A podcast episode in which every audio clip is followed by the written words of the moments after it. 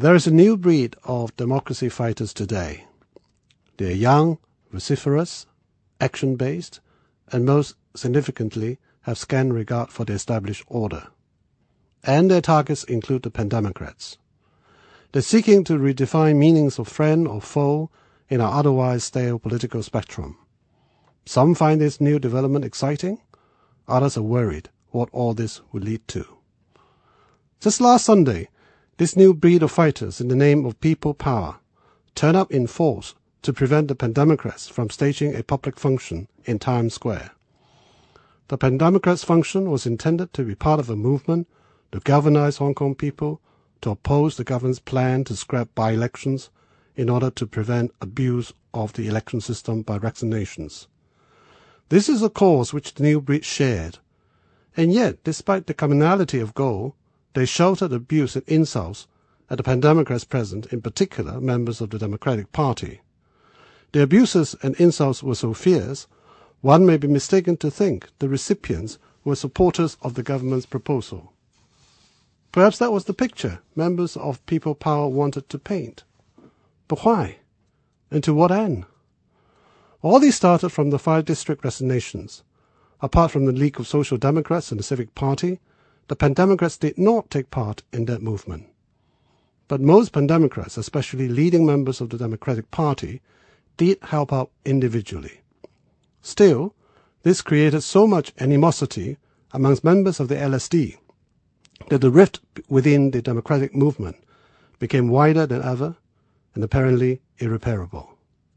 Then came the political reform.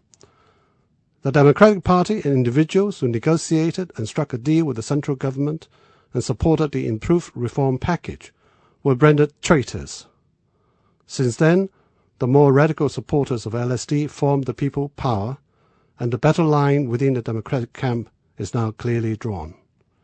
The enemy is no longer the pro-government parties or individuals, but members of pro-democracy movement itself.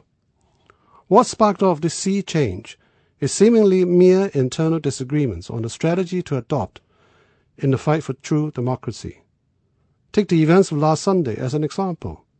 What prompted the people power to disrupt the pandemocrat's function is simply that the latter did not join with the people power in calling on people of Hong Kong to stage a siege of the Legislative Council on the last council day. It is important to note that the Pandemocrats did not oppose the proposal to besiege the council. Some had even agreed to take part. But still, the passive behavior of the Pandemocrats invoked the wrath of people power. Failure to support the proposed line of conduct is enough to cast all those who dare to disagree as traitors as politicians without morals or principles, and deserve to be ridiculed and annihilated. What is more worrying is the threat to unseat all leading Democratic Party members in coming elections. You may ask, how does this help the democratic movement? Nobody knows. Certainly nobody has explained what would happen or how will the people of Hong Kong fight for democracy if the pandemocrats are destroyed or the Democratic Party is discredited and reduced to nothing. Perhaps the aim is to weaken the Democrats' presence and consequently what little political power they now have in the Legislative Council. Perhaps the aim is to weaken the Democrats to the extent that they have to beat retreat from the Council and join the people power in fighting for democracy in the streets. Perhaps the aim is to seek to replace the Democrats with the people power as the only true Democrats in Hong Kong. Perhaps the aim is to show how pointless it is to seek democracy through peaceful means. Perhaps the aim is all of the above. Nobody knows.